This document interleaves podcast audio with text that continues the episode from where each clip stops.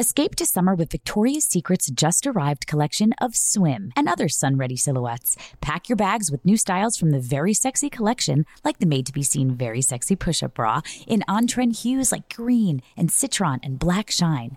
Rewind to the future with the VS Archives swim collection, inspired by Victoria's Secret's classic looks from the 90s and early 2000s. Plus, mix and match with their wide range of bikini tops and bottoms to find your dream suit. Shop now at your closest Victoria's Secret store or online at victoriassecret.com. Welcome to You Down, a production of Shondaland Audio in partnership with iHeartRadio. It sounds so basic, but so many people come up to me, whether it be at a panel or reach out to me. Oh, I have this amazing idea. Can you help me? No, write it. Anybody can have a good idea. What proves if you're a writer is if you write. What's up, everybody, and welcome back to You Down, a podcast where four funny honeys come together and talk about what's going on in the culture. I'm Shakira Janae Pay. I'm Mamiya Aforo. I'm Yasmin Monet Watkins. And I'm Ashley Holston. But collectively, we are known as Obama's Other Daughters. Mm-hmm, that's us. That's us. Right? We, that's us. We happy. Today's a great day. It's good time. Uh, you guys, Yes. we have so much to celebrate this week and in this life. But today, we're asking Are you down with black women in film? As our country continues to shine as one of the most diverse places on the planet, people want to hear stories that reflect their lived experiences and that are made by creatives who can tell the most authentic stories because they've lived them. According to UCLA's 2020 Hollywood Diversity Report, minorities make up over 40% of the population, but are only 15% of the directors of top grossing films. And we know it gets smaller when you talk about women, right? We want to dive into how Black women fit into the picture behind the scenes. And joining us for the discussion today is prolific writer, director, and one of the directors of our favorite movie, Love and Basketball, Gina Prince Bythewood. But before we get into that convo, um, let's check in with each other. Ladies, how are you feeling today? I saw a meme, or you know, just uh, I don't know what you call these things. I feel old when I say meme. Um, I meme, saw. I saw one of them children put up a, a, a status that said um, our VP wraps her hair at night, and that was probably the most connected I felt. Like I just felt like, wow, that I, that like someone who represents me or who is close to my experience is has one of the highest uh, jobs in the land. That's pretty world. cool. Very, very cool. Amazing. Destined. Let's call out our AKAs. Shut it, shut it. I'm just kidding. I'm Oh, not an AKA. There are no Actually here, but shout out to shout out to the AKAs. Yes. Um, Y'all got one in office. Um, I'm just messing y'all. Wow, Kira. Wow. I'm such a troll. I know they're both deltas, so um, I just had to. Um, No, but it's supposed to be all Greek love anyway. Y'all Yeah. yes, that there's HBCU love, Greek yes. love. I think for me, what is most exciting about this time, and y'all already know how I feel, after three and a half years of consistent protest, BLM pushed Jackie Lacey out of office. Woo! I did a dance, I did a cartwheel. Y'all know my birthday was election day, and I was just so ecstatic that our work and our hard labor, especially on the local level, really panned out the way that we wanted. We got Measure J passed, which is defunding the police in action and taking pr- uh, money away from the prisons and putting it into community services. We had Prop 17 passed, where formerly incarcerated folks can vote in California. Y'all, it's a new day, it's a new dawn. And we have reclaimed our power. And I'm just, it was the best birthday gift that I could ever ask for. So, you know, I'm happy. Tap tap. Yes. Um, if you're not happy right now, this is the wrong podcast for you. Stop listening. Unlisten to everything you. Li- I honestly feel like I broke up with an abusive ex, and like a weight has been lifted off. Like yes. I just feel like I removed. I couldn't participate in anything Donald Trump was doing. So that part of me did not exist for the past four years. Like, you know what I mean? Like, I just, mm-hmm. I feel like this person is finally gone and I, or will be gone soon. And I don't have to deal with them as much anymore. I know. For you that, I'm very excited. That's uh, so true, mommy. Like I feel like I didn't know much about him until he became president. I didn't watch the Daggone show. You're fired. I, Whatever. I, you know, like literally the most insignificant human, and then a whole joke to me. Like when uh, when he became the leader of our country, it was like, how did this happen? Wait, what country am I living in? um, but yeah, I feel you. For me, I am both uh, in a state of celebration, particularly on the local level, as I mentioned, and trepidation. I hope that all the folks who were like throwing all of their camp- their energy behind Biden and Harris don't let up, and that you know just because they're in office doesn't mean that Black folks are no longer being killed by the police. And I yep. think that there's a real like it's celebrate, yes, and we got to get to work because the material conditions of our lives mean that we are still in danger. Um, and so I hope that people don't rest too much on this small victory because this is just the beginning of the work that we have to do. I'm glad you said that, yes, because I feel yeah. I was a little like I people were honking their horns and celebrating mm-hmm. in the streets and like I did not feel that way and i was like i don't i felt i tried try to sit with it and figure out like why is it that i'm not celebrating in the streets and i thought back to 2016 when trump won and how like sad the world felt and i was nannying for a family at the time and the wife took off work mm. was like, you know, I can't go to work today, so I'll be home while you watch my child. Mm. And I was mm. just like, you're the, the, like this is a sad time for you i'm sure like by proxy but like in all actuality for me it affects my life in a real way right? and i have to be at work and you are here crying and so it's like that celebration felt like for them for us for someone else like yeah. i still have to be uh, there's still work for me to do. Right? Still got to contend with police brutality, still got to contend with uh, rent and evictions and all just all the things. Hospital bills aren't stopping. COVID is like there's a lot of work. And one thing that I really love, I'm gonna share just a brief couple. Uh, I came into this ready, uh, but Black Lives Matter issued a statement. Um, the Global Network issued a statement to Biden and uh, Harris. And some of the things that they said in this letter, which you can see it um, at Black Lives Matter, at any of their Instas, but they say, so, without the resounding support of Black people, we would be saddled with a very different electoral outcome. In short, Black people won this election, and we want something for our vote. We want to be heard and our agenda prioritized. We issue these expectations not just because Black people are the most consistent and reliable voters for Democrats. Come on, Stacey Abrams and all the folks she organized with in Georgia, right? She says uh, the most consistent and reliable voters for Democrats, but also because Black people are truly living in crises and a nation that was built on our subjugation. President elect Biden and Vice President Harris, both of you discussed addressing systemic racism as central to your election campaigns. Both of you also expressed regrets regarding your record on issues impacting Black people. The best way to ensure that you remedy past missteps and work towards a more just future for Black people, and by extension, all people, is to take your direction from Black grassroots organizers that have been engaged in this work for decades. And y'all, I know that was a mouthful, but I really hope that they show up for us in the ways that we showed up for them. Because there is no doubt that Black folks and Black women showed the fuck up. So, Biden and Harris, welcome to the presidency and vice presidency. Girl, we happy to see you, a Black woman that wraps her hair. I show the fuck hope you show up for us, girl. and that's that on that. That's how I feel. Whew, I had to get that off my chest, guys. Thank you very much for letting me. Is it that. all off, or is there more? No, there's like so much more. We could have a whole episode on this. I feel so many ways. Trump is out, and I'm I'm glad. But there are still racists within the Democratic Party. So there's still racists everywhere. I just hope America. I don't I don't want folks to put too much steam in Harris and Biden making your life uh, uh good. Well, like, yeah I feel like that's what happened with Obama. It and is. then everyone was Mhm. like, fuck Obama. And it was like, It's like I you mean, also it's have just a to. very, a Yep. lot.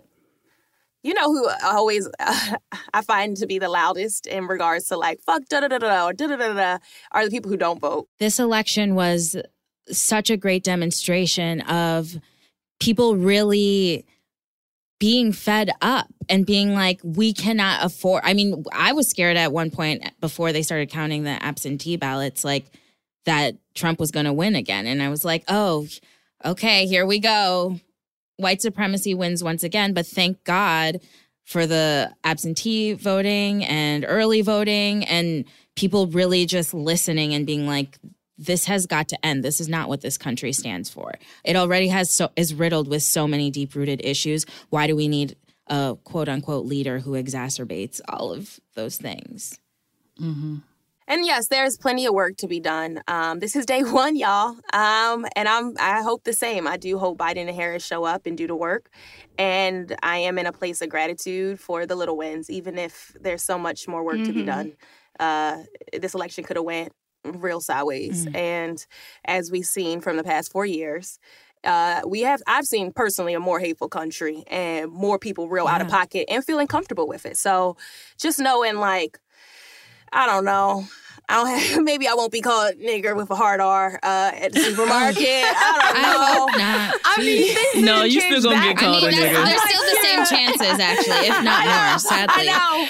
It You literally know. did nothing to change that. I do think, Yaz, what you said about the organizers who were real, like Stacey Abrams, the people in Atlanta, Black um, Lives Matter. Black Lives colors, Matter. Like super majority. my friend William Bruce, who like just a lot of people who are in the streets, like physically mobilizing people to get them to vote. Like that.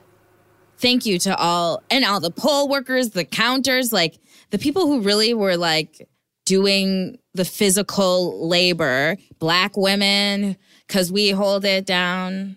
One thing that I really love, um, BLM had this campaign. It was called Vote and Organize. Now we're at the step where we can continue to organize and create the communities that we want and to hold these elected officials accountable. So, cheers, y'all, to your journey of organizing and getting it together and showing up, showing up for yourself and your community. But that being said, it is time for us to jump into our main topic this week Black women in film. Mm-hmm, and mm-hmm. helping us dig into the convo is the writer director of Love and Basketball, the one and only Gina Prince Bythewood. Oh my god, this There is she is. really exciting day, guys. There she Woo, is. woo. Oh, we can't wait to get into this convo. But before we do, a quick little breakarooski. See you oh guys oh in a sec. my goodness.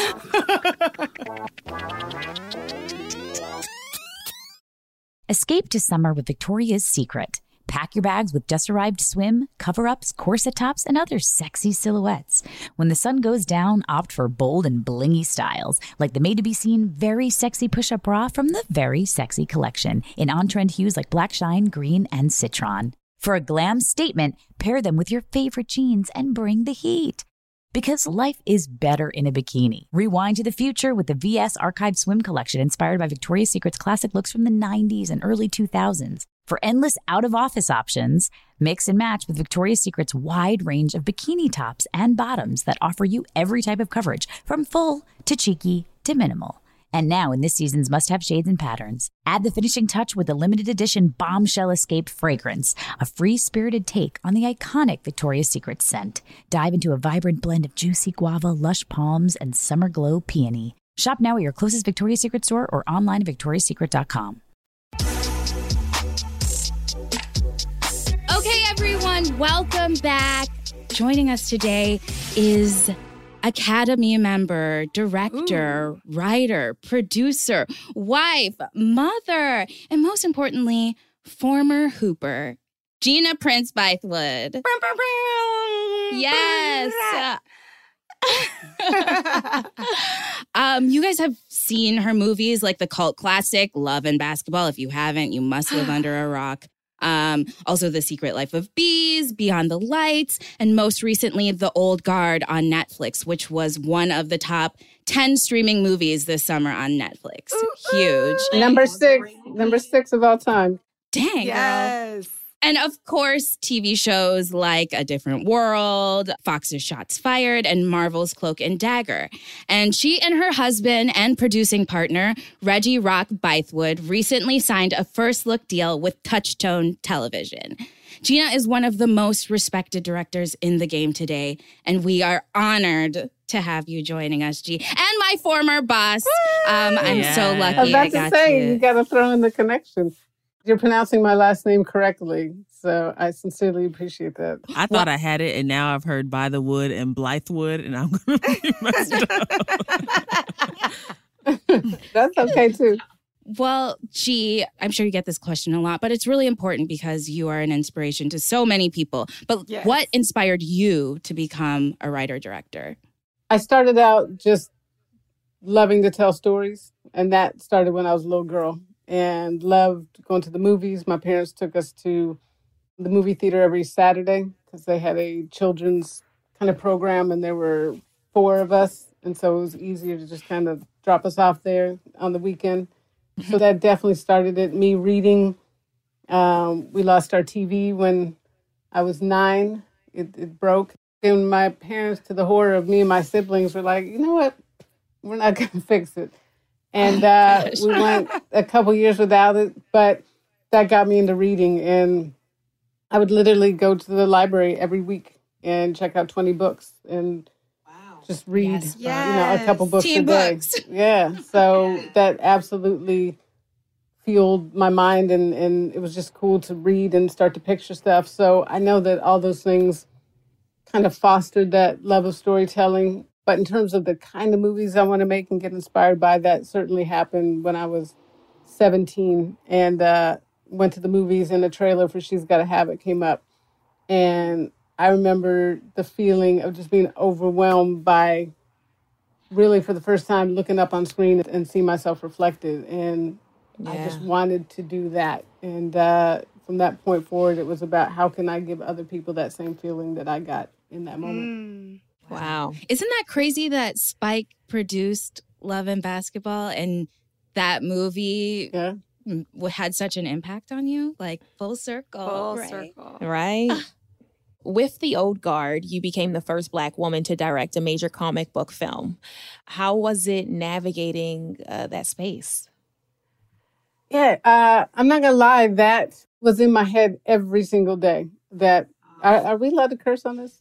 Yes, please. It's welcome. Yeah. Bring your full self. uh, I mean, every day it was like, I can't fuck this up because if I mess up, we know how Hollywood is. Like, you don't get second chances. And if I mess up, they're going to say, oh, well, women and black women aren't ready. So I, I live with that pressure every day. But for me, and it's probably the athlete mentality, but I use that to fuel me. And I definitely know what Patty Jenkins did with Wonder Woman. That stayed with me. All that pressure she had. Seriously, if she had messed that up, I wouldn't have been doing the old guard. Like she opened the mm. door absolutely. And so for her to succeed on, on in such a way with all that pressure was kind of my north star in terms of mm. just just kind of staying true to that. But I don't think that's a bad thing to keep that in my head. And it was also something Kiki and I talked about a lot. Kiki, who played Nile, you know, our excitement about and the responsibility we felt in being able to to put a black female hero into the world and how important that was. But it wouldn't mean anything if we didn't make a good movie. So we had to put our all into it. So there's a beauty in it and having that much money where your imagination never has to be tempered it's kind of like you think ah. it and you can do it. But with all that money comes a lot of voices. So it felt like the fight for my vision was I had to fight harder, you know, because there were so many voices. But again, yeah. to work with just an incredible crew. It was hard, the hardest thing I've done, given it was a 63 day shoot, which is, you know, wow. a lot of stamina. And I was away from my family, and that just gets surreal. But thankfully they knew why I was doing it and believed in me and was supportive as well. And thank God for FaceTime because that has changed, seriously changed the game. Just doing that phone call isn't the same thing as being able to to see each other. Were you actually in Morocco? No, that was Arcadia. In no, I'm kidding. No, we we uh no Morocco was amazing. That's that's the other good thing about doing a movie like this.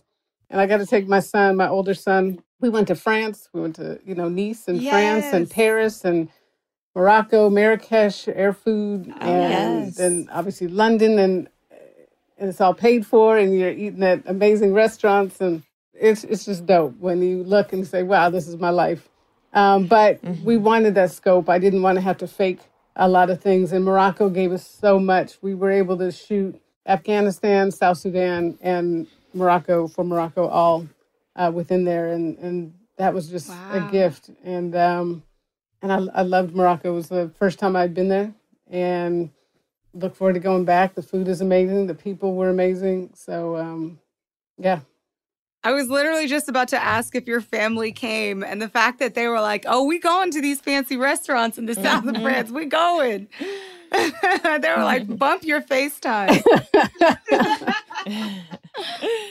So, in terms of actually directing, you have, you know, a very wide range now and getting wider by the day. But what is the main difference between directing an action film versus what we met you as a romantic, um, lovey dovey? Uh, I already told you that Love and Basketball is the first movie that made me cry. I don't know if that's why you hired me, but I thought it was. it helps certainly. You know, butter, butter up the person you're uh, interviewing with. It, it's it's really interesting that you ask that because there there is a connection, and for me, I approach the action scenes the same way I approach a love scene, which is that like a love scene, an action scene needs to be character driven. It needs to have a beginning, middle, and end. It needs to have a story to it. If you see a love scene in a movie and you're not connecting with it, it's because they don't have those elements. Then it's just two actors simulating sex. But when there's a story to it, when it's pushing the story, when it's revealing character, that's when you're invested and it feels real. And it's the same with action. You need those elements, or it's just two actors, you know, throwing fake punches. So, um, really attacked it that way. Wanted to make sure every action sequence had a story to it, that each one felt different, and they should feel different because they're telling different things about character and story. Having that mindset was was very helpful in terms of stepping into this genre that I hadn't done. I'd done, you know, little things, but this was a whole nother scale. And to not make it so intimidating, I fell back on things that that are familiar to me, and and I was happy to see that a lot a lot of things translated. Yeah. I love what you said about approaching it the same way because it's the same beast. Mm-hmm. Every scene is a scene. Yeah, I mean, I, I'll say one thing, and I've said it before, but it it was so important that when I got this gig to be able to talk to Rian Johnson, who has just been so dope and so supportive of me, and you know, he did the Last Jedi, and I had asked him, "How do you not get overwhelmed by the bigness of what you're doing?" And he said, "No matter how much money you have, you have to tell a good story first, and and mm. being able to remind myself of that as well. It's like again, Beyond the Lights was seven million, and I got to tell a good story. Old Guard was ten times that. You still have to tell a good story, or nobody's going to care about all those other bells and whistles that you've you know added to the story. In that, can you tell us how you go about breaking down, attacking, telling a good story? Um, Yeah, we want to know. We want to write good stories too. yeah, well, then I'll, I'll I'll focus more on the things that I've written and directed. You know, Greg and I, Greg Rucka, who uh, wrote the graphic novel and then the script for Old Guard, you know, did such a tremendous job, but was also open to when I came aboard, the two of us working together, just to, you know, there are things that that I felt could still elevate the material, and he was absolutely open to that because I approached him in a respectful way, as opposed to, you know, your script is a blueprint and I'm just going to tear it up. I was like, nah, I'm here because you wrote something beautiful and created these incredible characters. Can we push, you know, this a little bit further? But when I write something I'm going to direct, like full on, it it always starts. It starts with like something pops in my head, whether it be an image or uh, just a scene and then I start to build on it. And it's the most exciting time. And that's what you need. You got to give it time. When you have an idea, when I start to write, I'm literally for about a month, I just sit actually in this chair here with a notebook and I just think. And sometimes I drift off into sleep, but it's like this cool, like half sleep, half not. And you just start to picture the movie and you're starting to create these characters and then they start to talk to you. And um, and I just pull in anything and it's it's just the most fun time because it's completely free. It could be anything. You're always asking yourself, what if? What if the character does this? You know, I think about um, Beyond the Lights.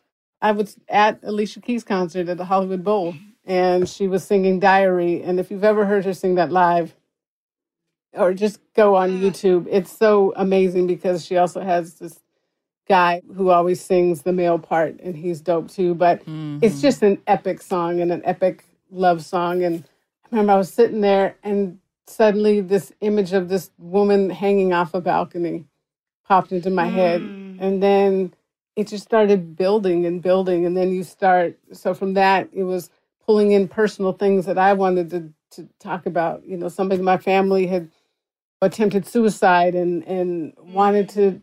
really deal with that and the fact that they were in this, such a dark place but at a certain point they got out of it and their life is so much better now but understanding to choose life that was really the theme i ultimately wanted to say with beyond the lights but it was pulling in that it was pulling in stuff that i had learned about my birth mother uh, because i was adopted and how i came into the world and just wanted to deal with that and also my love hate relationship with hip hop um, where you know it's like I love it, but the way women are treated Yeah. um, in hip hop is is horrifying, and you just look at what's happening with Meg. Yeah. yeah. Yes. We just gotta wrap our arms around her. So I wanted to deal with that.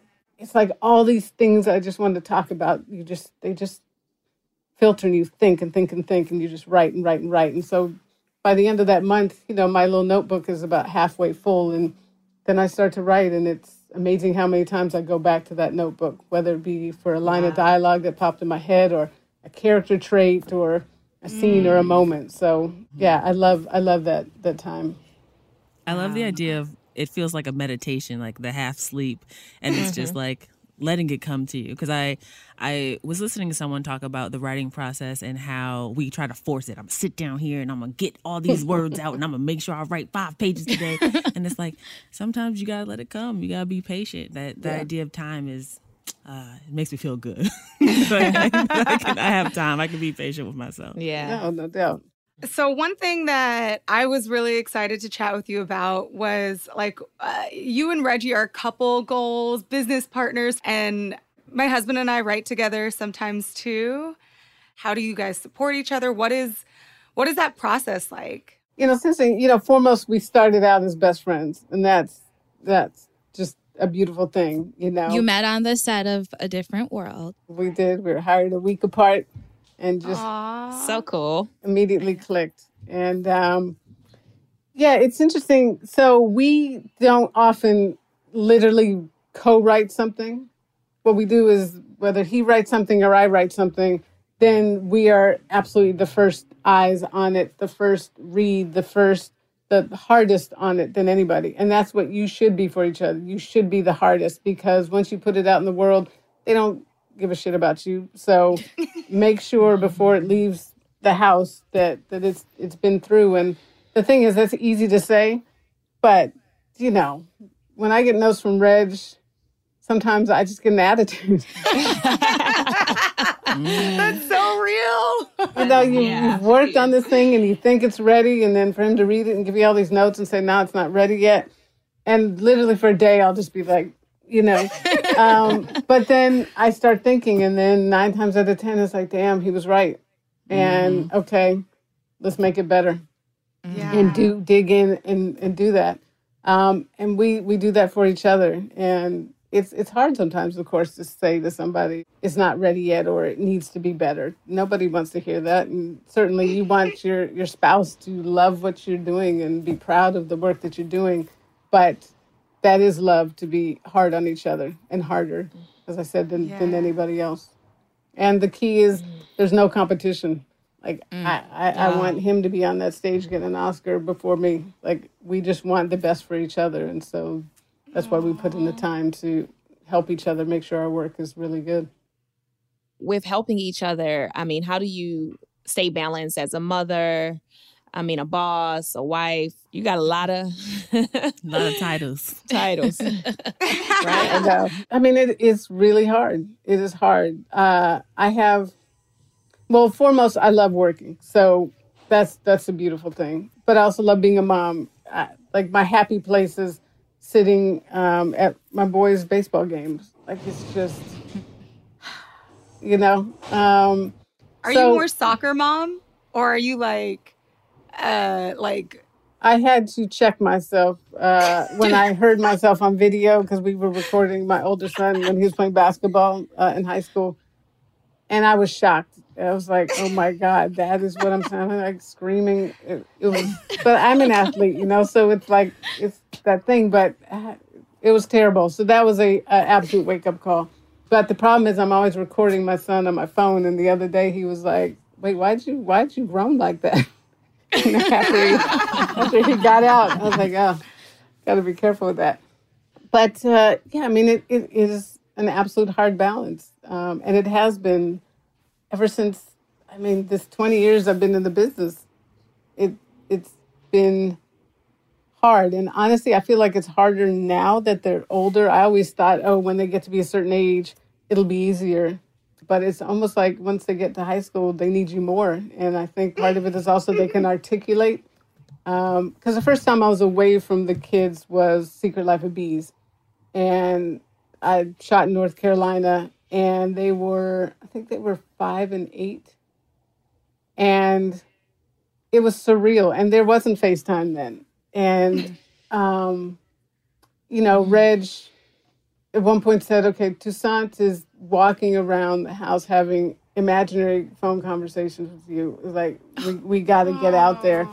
And I just, I mean, I'll never, I'll never forget it. I was on set and they pulled up in the car and the boys were like literally trying to crawl out of the car so fast. And it, it was like in the movies where you're like running towards each other but it was it was amazing for them to be there. It was amazing for them to be on set and to for me to just have that. Um, but part of it is hard also because when you're directing, you have to be laser focused. Uh, it's that hard. Um, Yeah. and Yeah. you know if because when they're not there, it's 24 7 the movie you know I, I wake up and early i'm always first on set shoot all day. I don't take lunch breaks. And then i finish shooting then i go home i watch dailies. You miss that after you're done shooting, you go to every single department every day and say thank you to them. thank you mom Which I've never seen any director do that after a 16 hour day.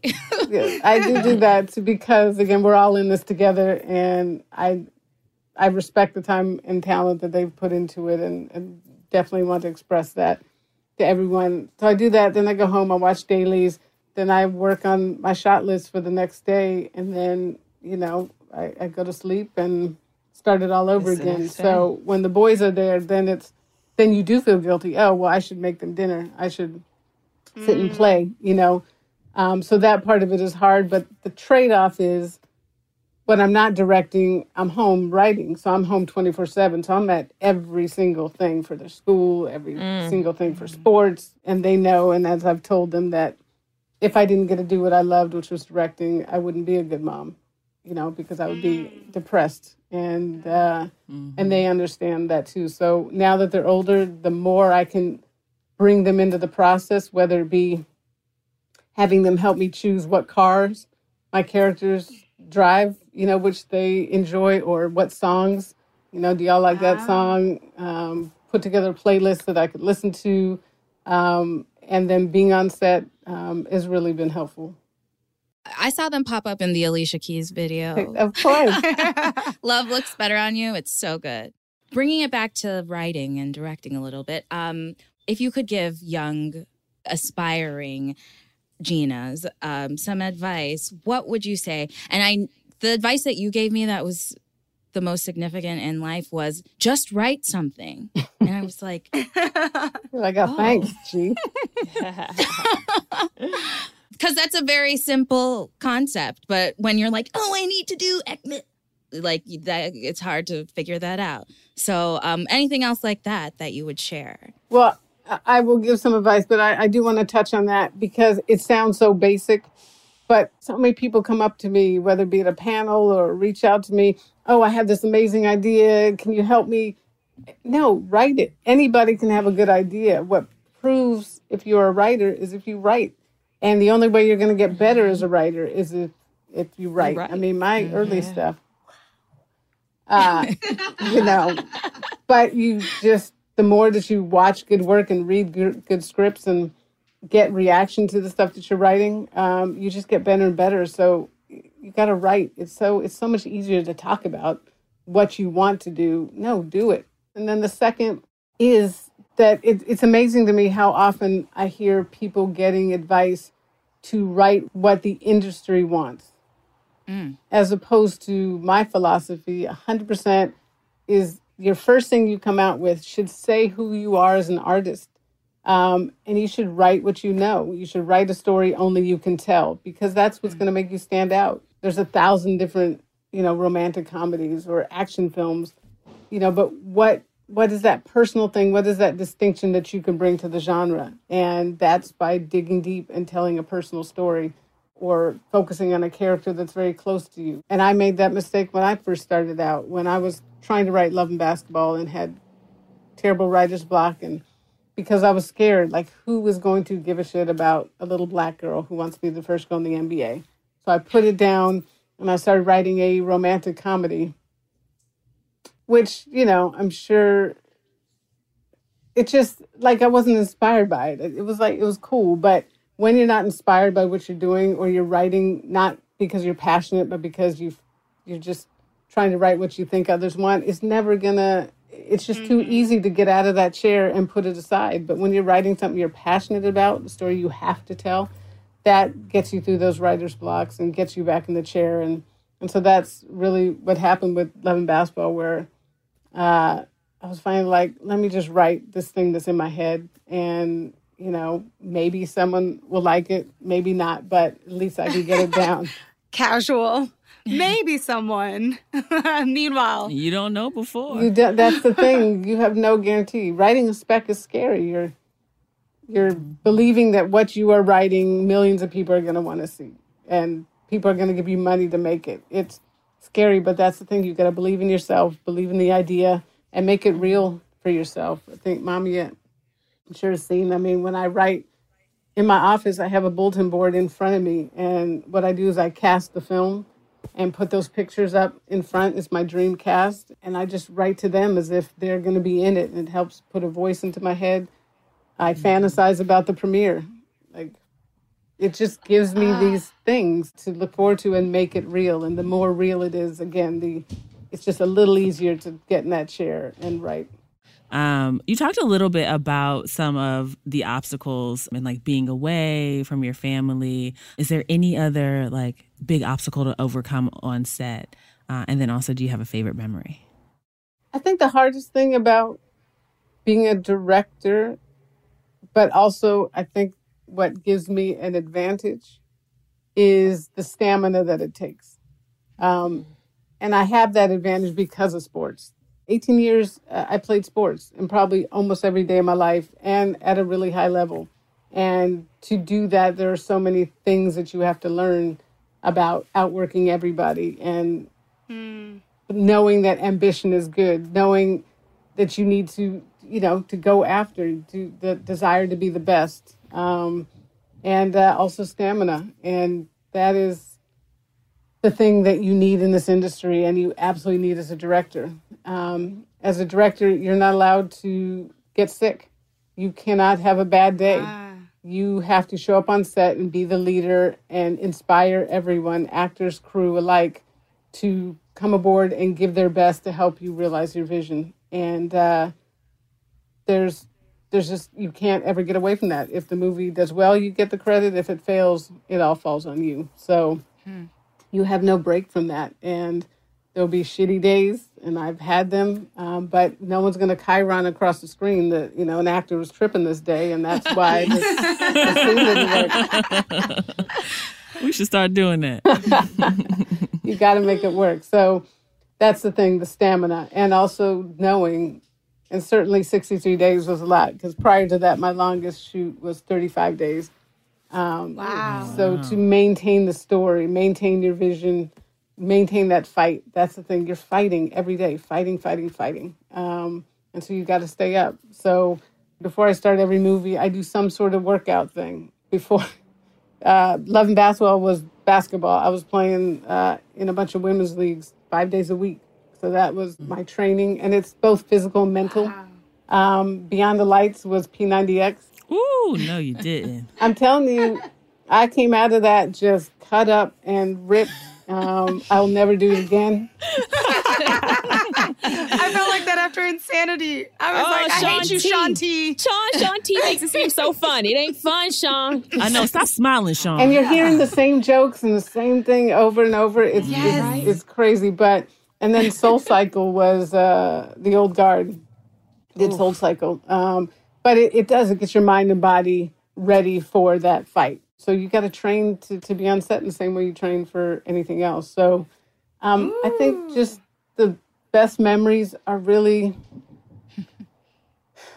to, that there's a thing on set where you're chasing the perfect take because when you're in that moment and you see it and you feel it it's an amazing feeling and i've got that opportunity to witness a perfect take you know i think about um you know an old guard when when booker and nile are by the fire and he's telling her about losing his sons like that was a perfect take i think about gugu and, and minnie in the kitchen scene and beyond the lights Ah, I just got chills. that was a perfect take the, the, the our whole crew applauded after Yeah. That I was your mother. I was your. I forget what she said. mommy you I were remember there being in the theater and just being like, oh my God. you could feel it through the ski- screen. No, they so imagine being on set and you were like to to Yeah. feel that. Um, with Sanaa, Ah. you know, again, it was so fraught in terms of the basketball because I did not know if she could do the basketball, and that's a whole another story. But um, once she started, and once I was seeing these performances, um, the the scene at uh, the window with the "I'll play you for your heart." I did not know if that was going to work or if it was just going to sound mad corny, and uh, none of us did, but they did it, and it was like, wow, like I'm feeling, I'm feeling something. So those are that's why you do it to to be in those moments and where it's just so real. It doesn't matter that there's 40, 50 people standing around and there's boom mics and there's lights and all that. If you're sitting there watching it and you're totally transfixed, that's the beauty of what we get to do. Mm, mm, mm. Uh, when you said about the way that the director sets the tone, I remember being like, "Oh, she's she knows what she's doing," because the whole crew is constantly singing your praises every day. Because some directors come on like King Kong, like ready to fight everyone and not friendly or inviting. Um, and I just admired so much how you were able to balance getting your work done with making from crafty to the transpo people feel like they were they belonged and their role was so important to what we were all doing. No, I, I appreciate that. That that means a lot to me, and I just don't find people get inspired by being scared. The other thing is, you know, I pick the people I work with very carefully, and as Mommy had alluded to, you know, she was my assistant during Beyond the Lights, and I pick very carefully because one, I want someone to want to do what we're doing because being on set, I know I, I went to film school and learned a tremendous amount because you get to make films and you, you learn. But I learned more, I learned different things being able to shadow directors and be on, on set, just the set dynamics and things like that that you can't teach in film school. But, you know, for me, it was like almost a nightly thing. At the end of the day, I would sit in the car with Mamia and just download the day and the things that pissed me off or the things that were fun and and you know it was good to absolutely it's vital honestly for me to have somebody I can trust and I can just open up to and and and talk with and uh share some of my frustrations. And also, Mamia, as like she was my eyes and ears on the set. Like I want to know what are people saying and talking and feeling, um, and she was great for that as well.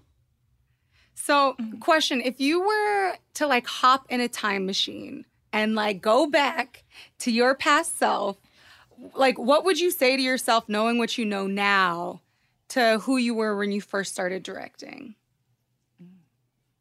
You know what? Honestly, uh, I, I know I'm not fully answering your question, but I would go back a little further.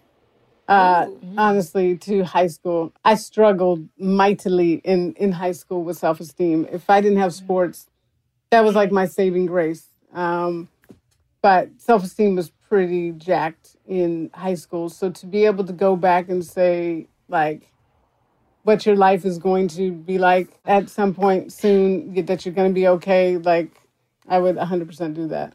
Sports gives you so much. It really does. I, I love hearing that it's even helped you in directing because I know that uh, just learning how to work with a team mm-hmm. and learning how to do suicide. I remember when Coach Carter came out, my uh, my basketball coach was like, "Y'all doing suicides? We do suicides all practice." But I, you know, I was stronger for it.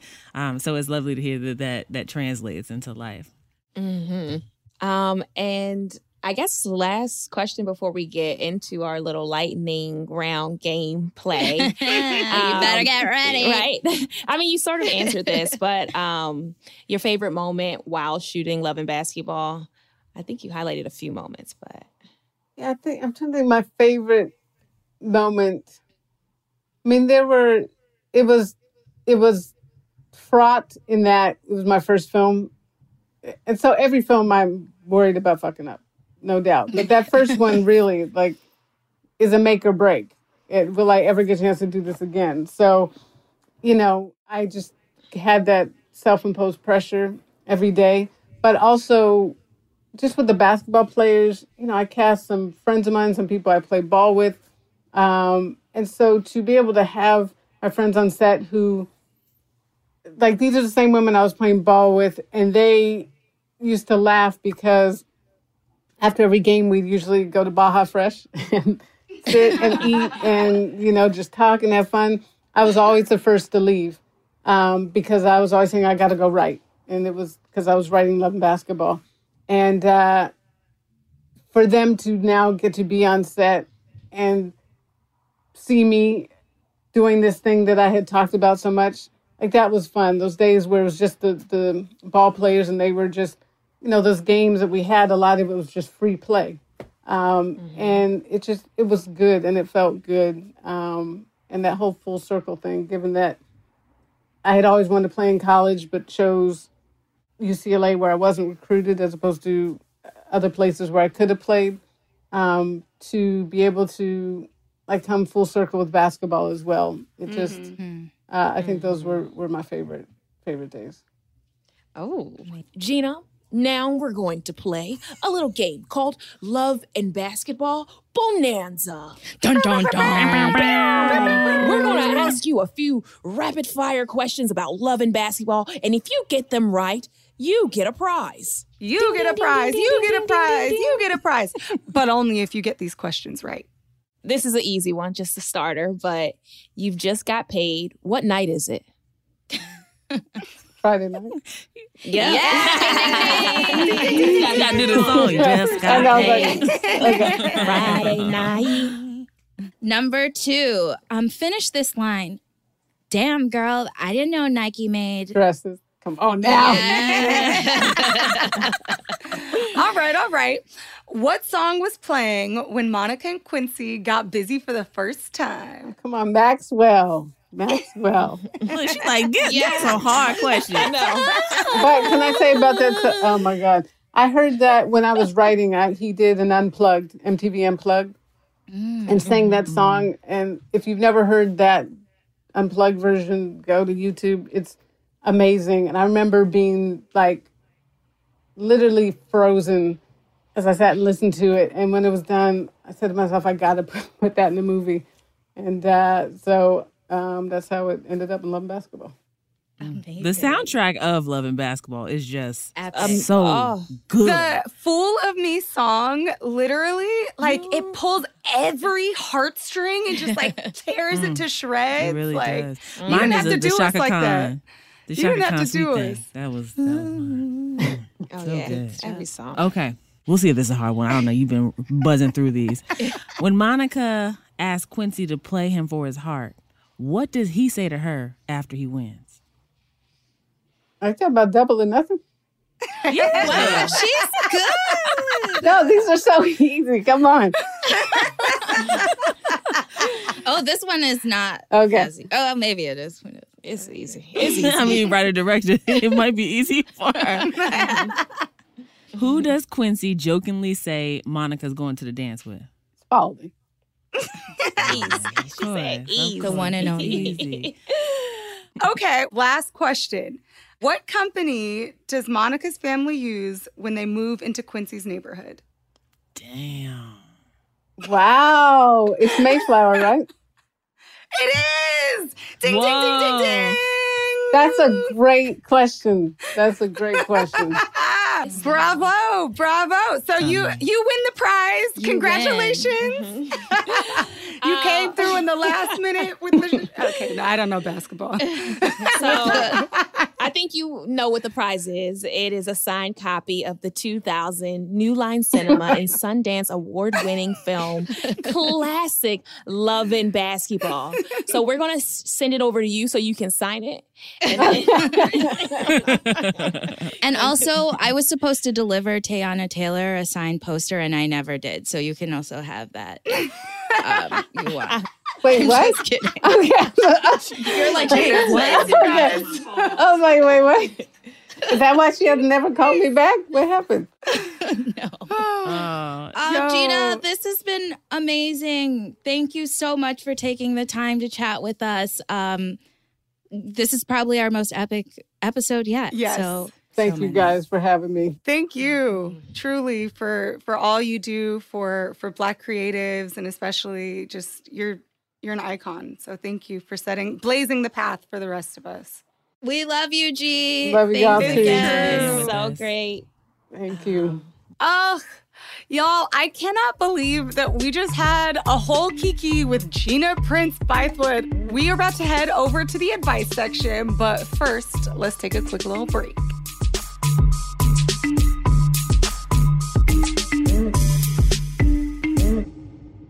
Escape to summer with Victoria's Secret. Pack your bags with just arrived swim, cover ups, corset tops, and other sexy silhouettes. When the sun goes down, opt for bold and blingy styles, like the made to be seen very sexy push up bra from the Very Sexy collection in on trend hues like black shine, green, and citron. For a glam statement, pair them with your favorite jeans and bring the heat. Because life is better in a bikini. Rewind to the future with the VS Archive Swim Collection inspired by Victoria's Secret's classic looks from the 90s and early 2000s. For endless out of office options, mix and match with Victoria's Secret's wide range of bikini tops and bottoms that offer you every type of coverage from full to cheeky to minimal. And now, in this season's must have shades and patterns, add the finishing touch with the limited edition Bombshell Escape fragrance, a free spirited take on the iconic Victoria's Secret scent. Dive into a vibrant blend of juicy guava, lush palms, and summer glow peony. Shop now at your closest Victoria's Secret store or online at victoriassecret.com.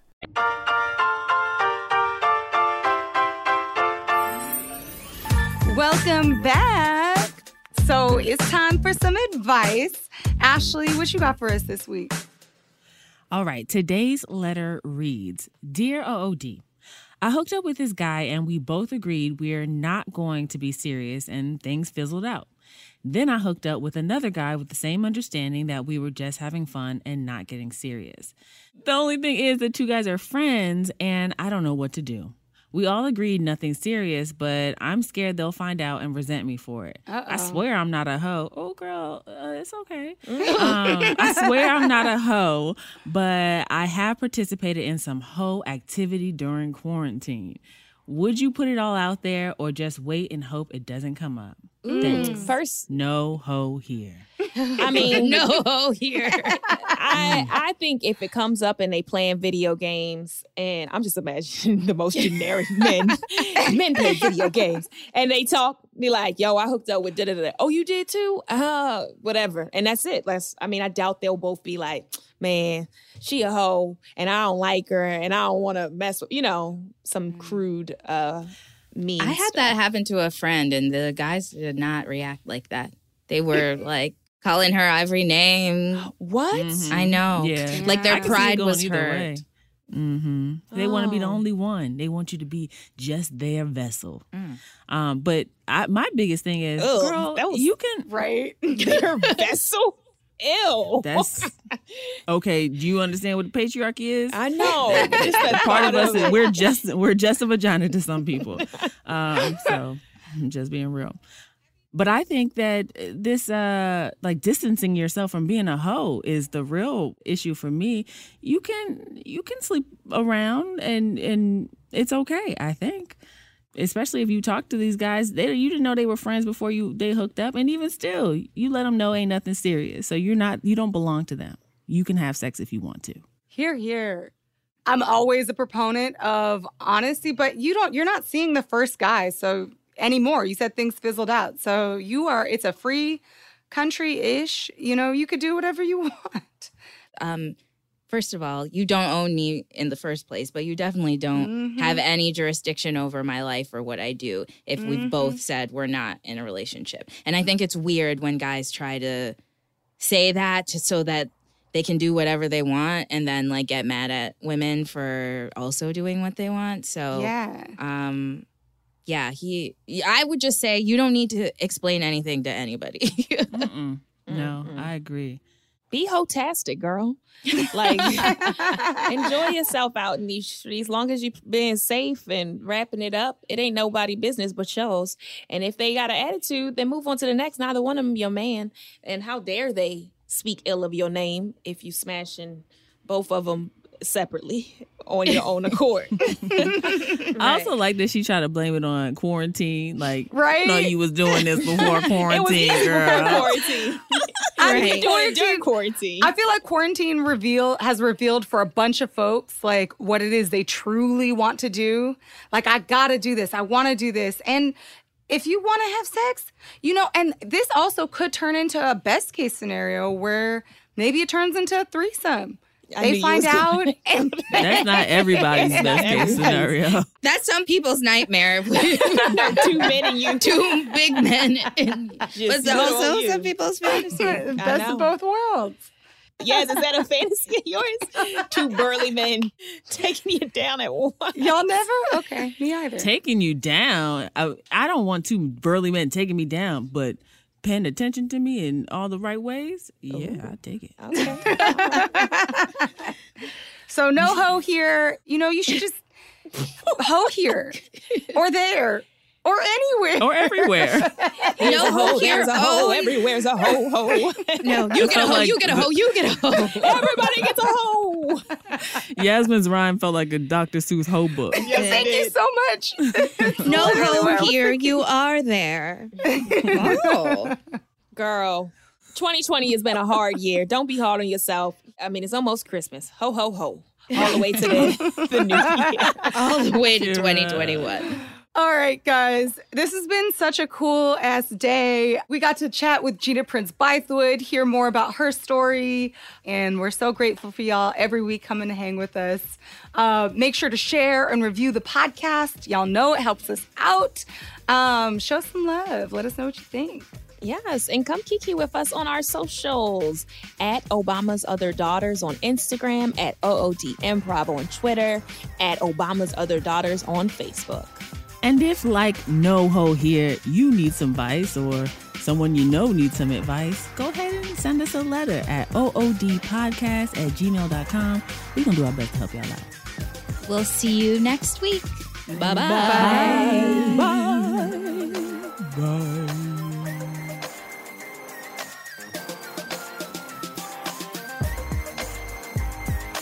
You Down is a production of Shondaland Audio in partnership with iHeartRadio.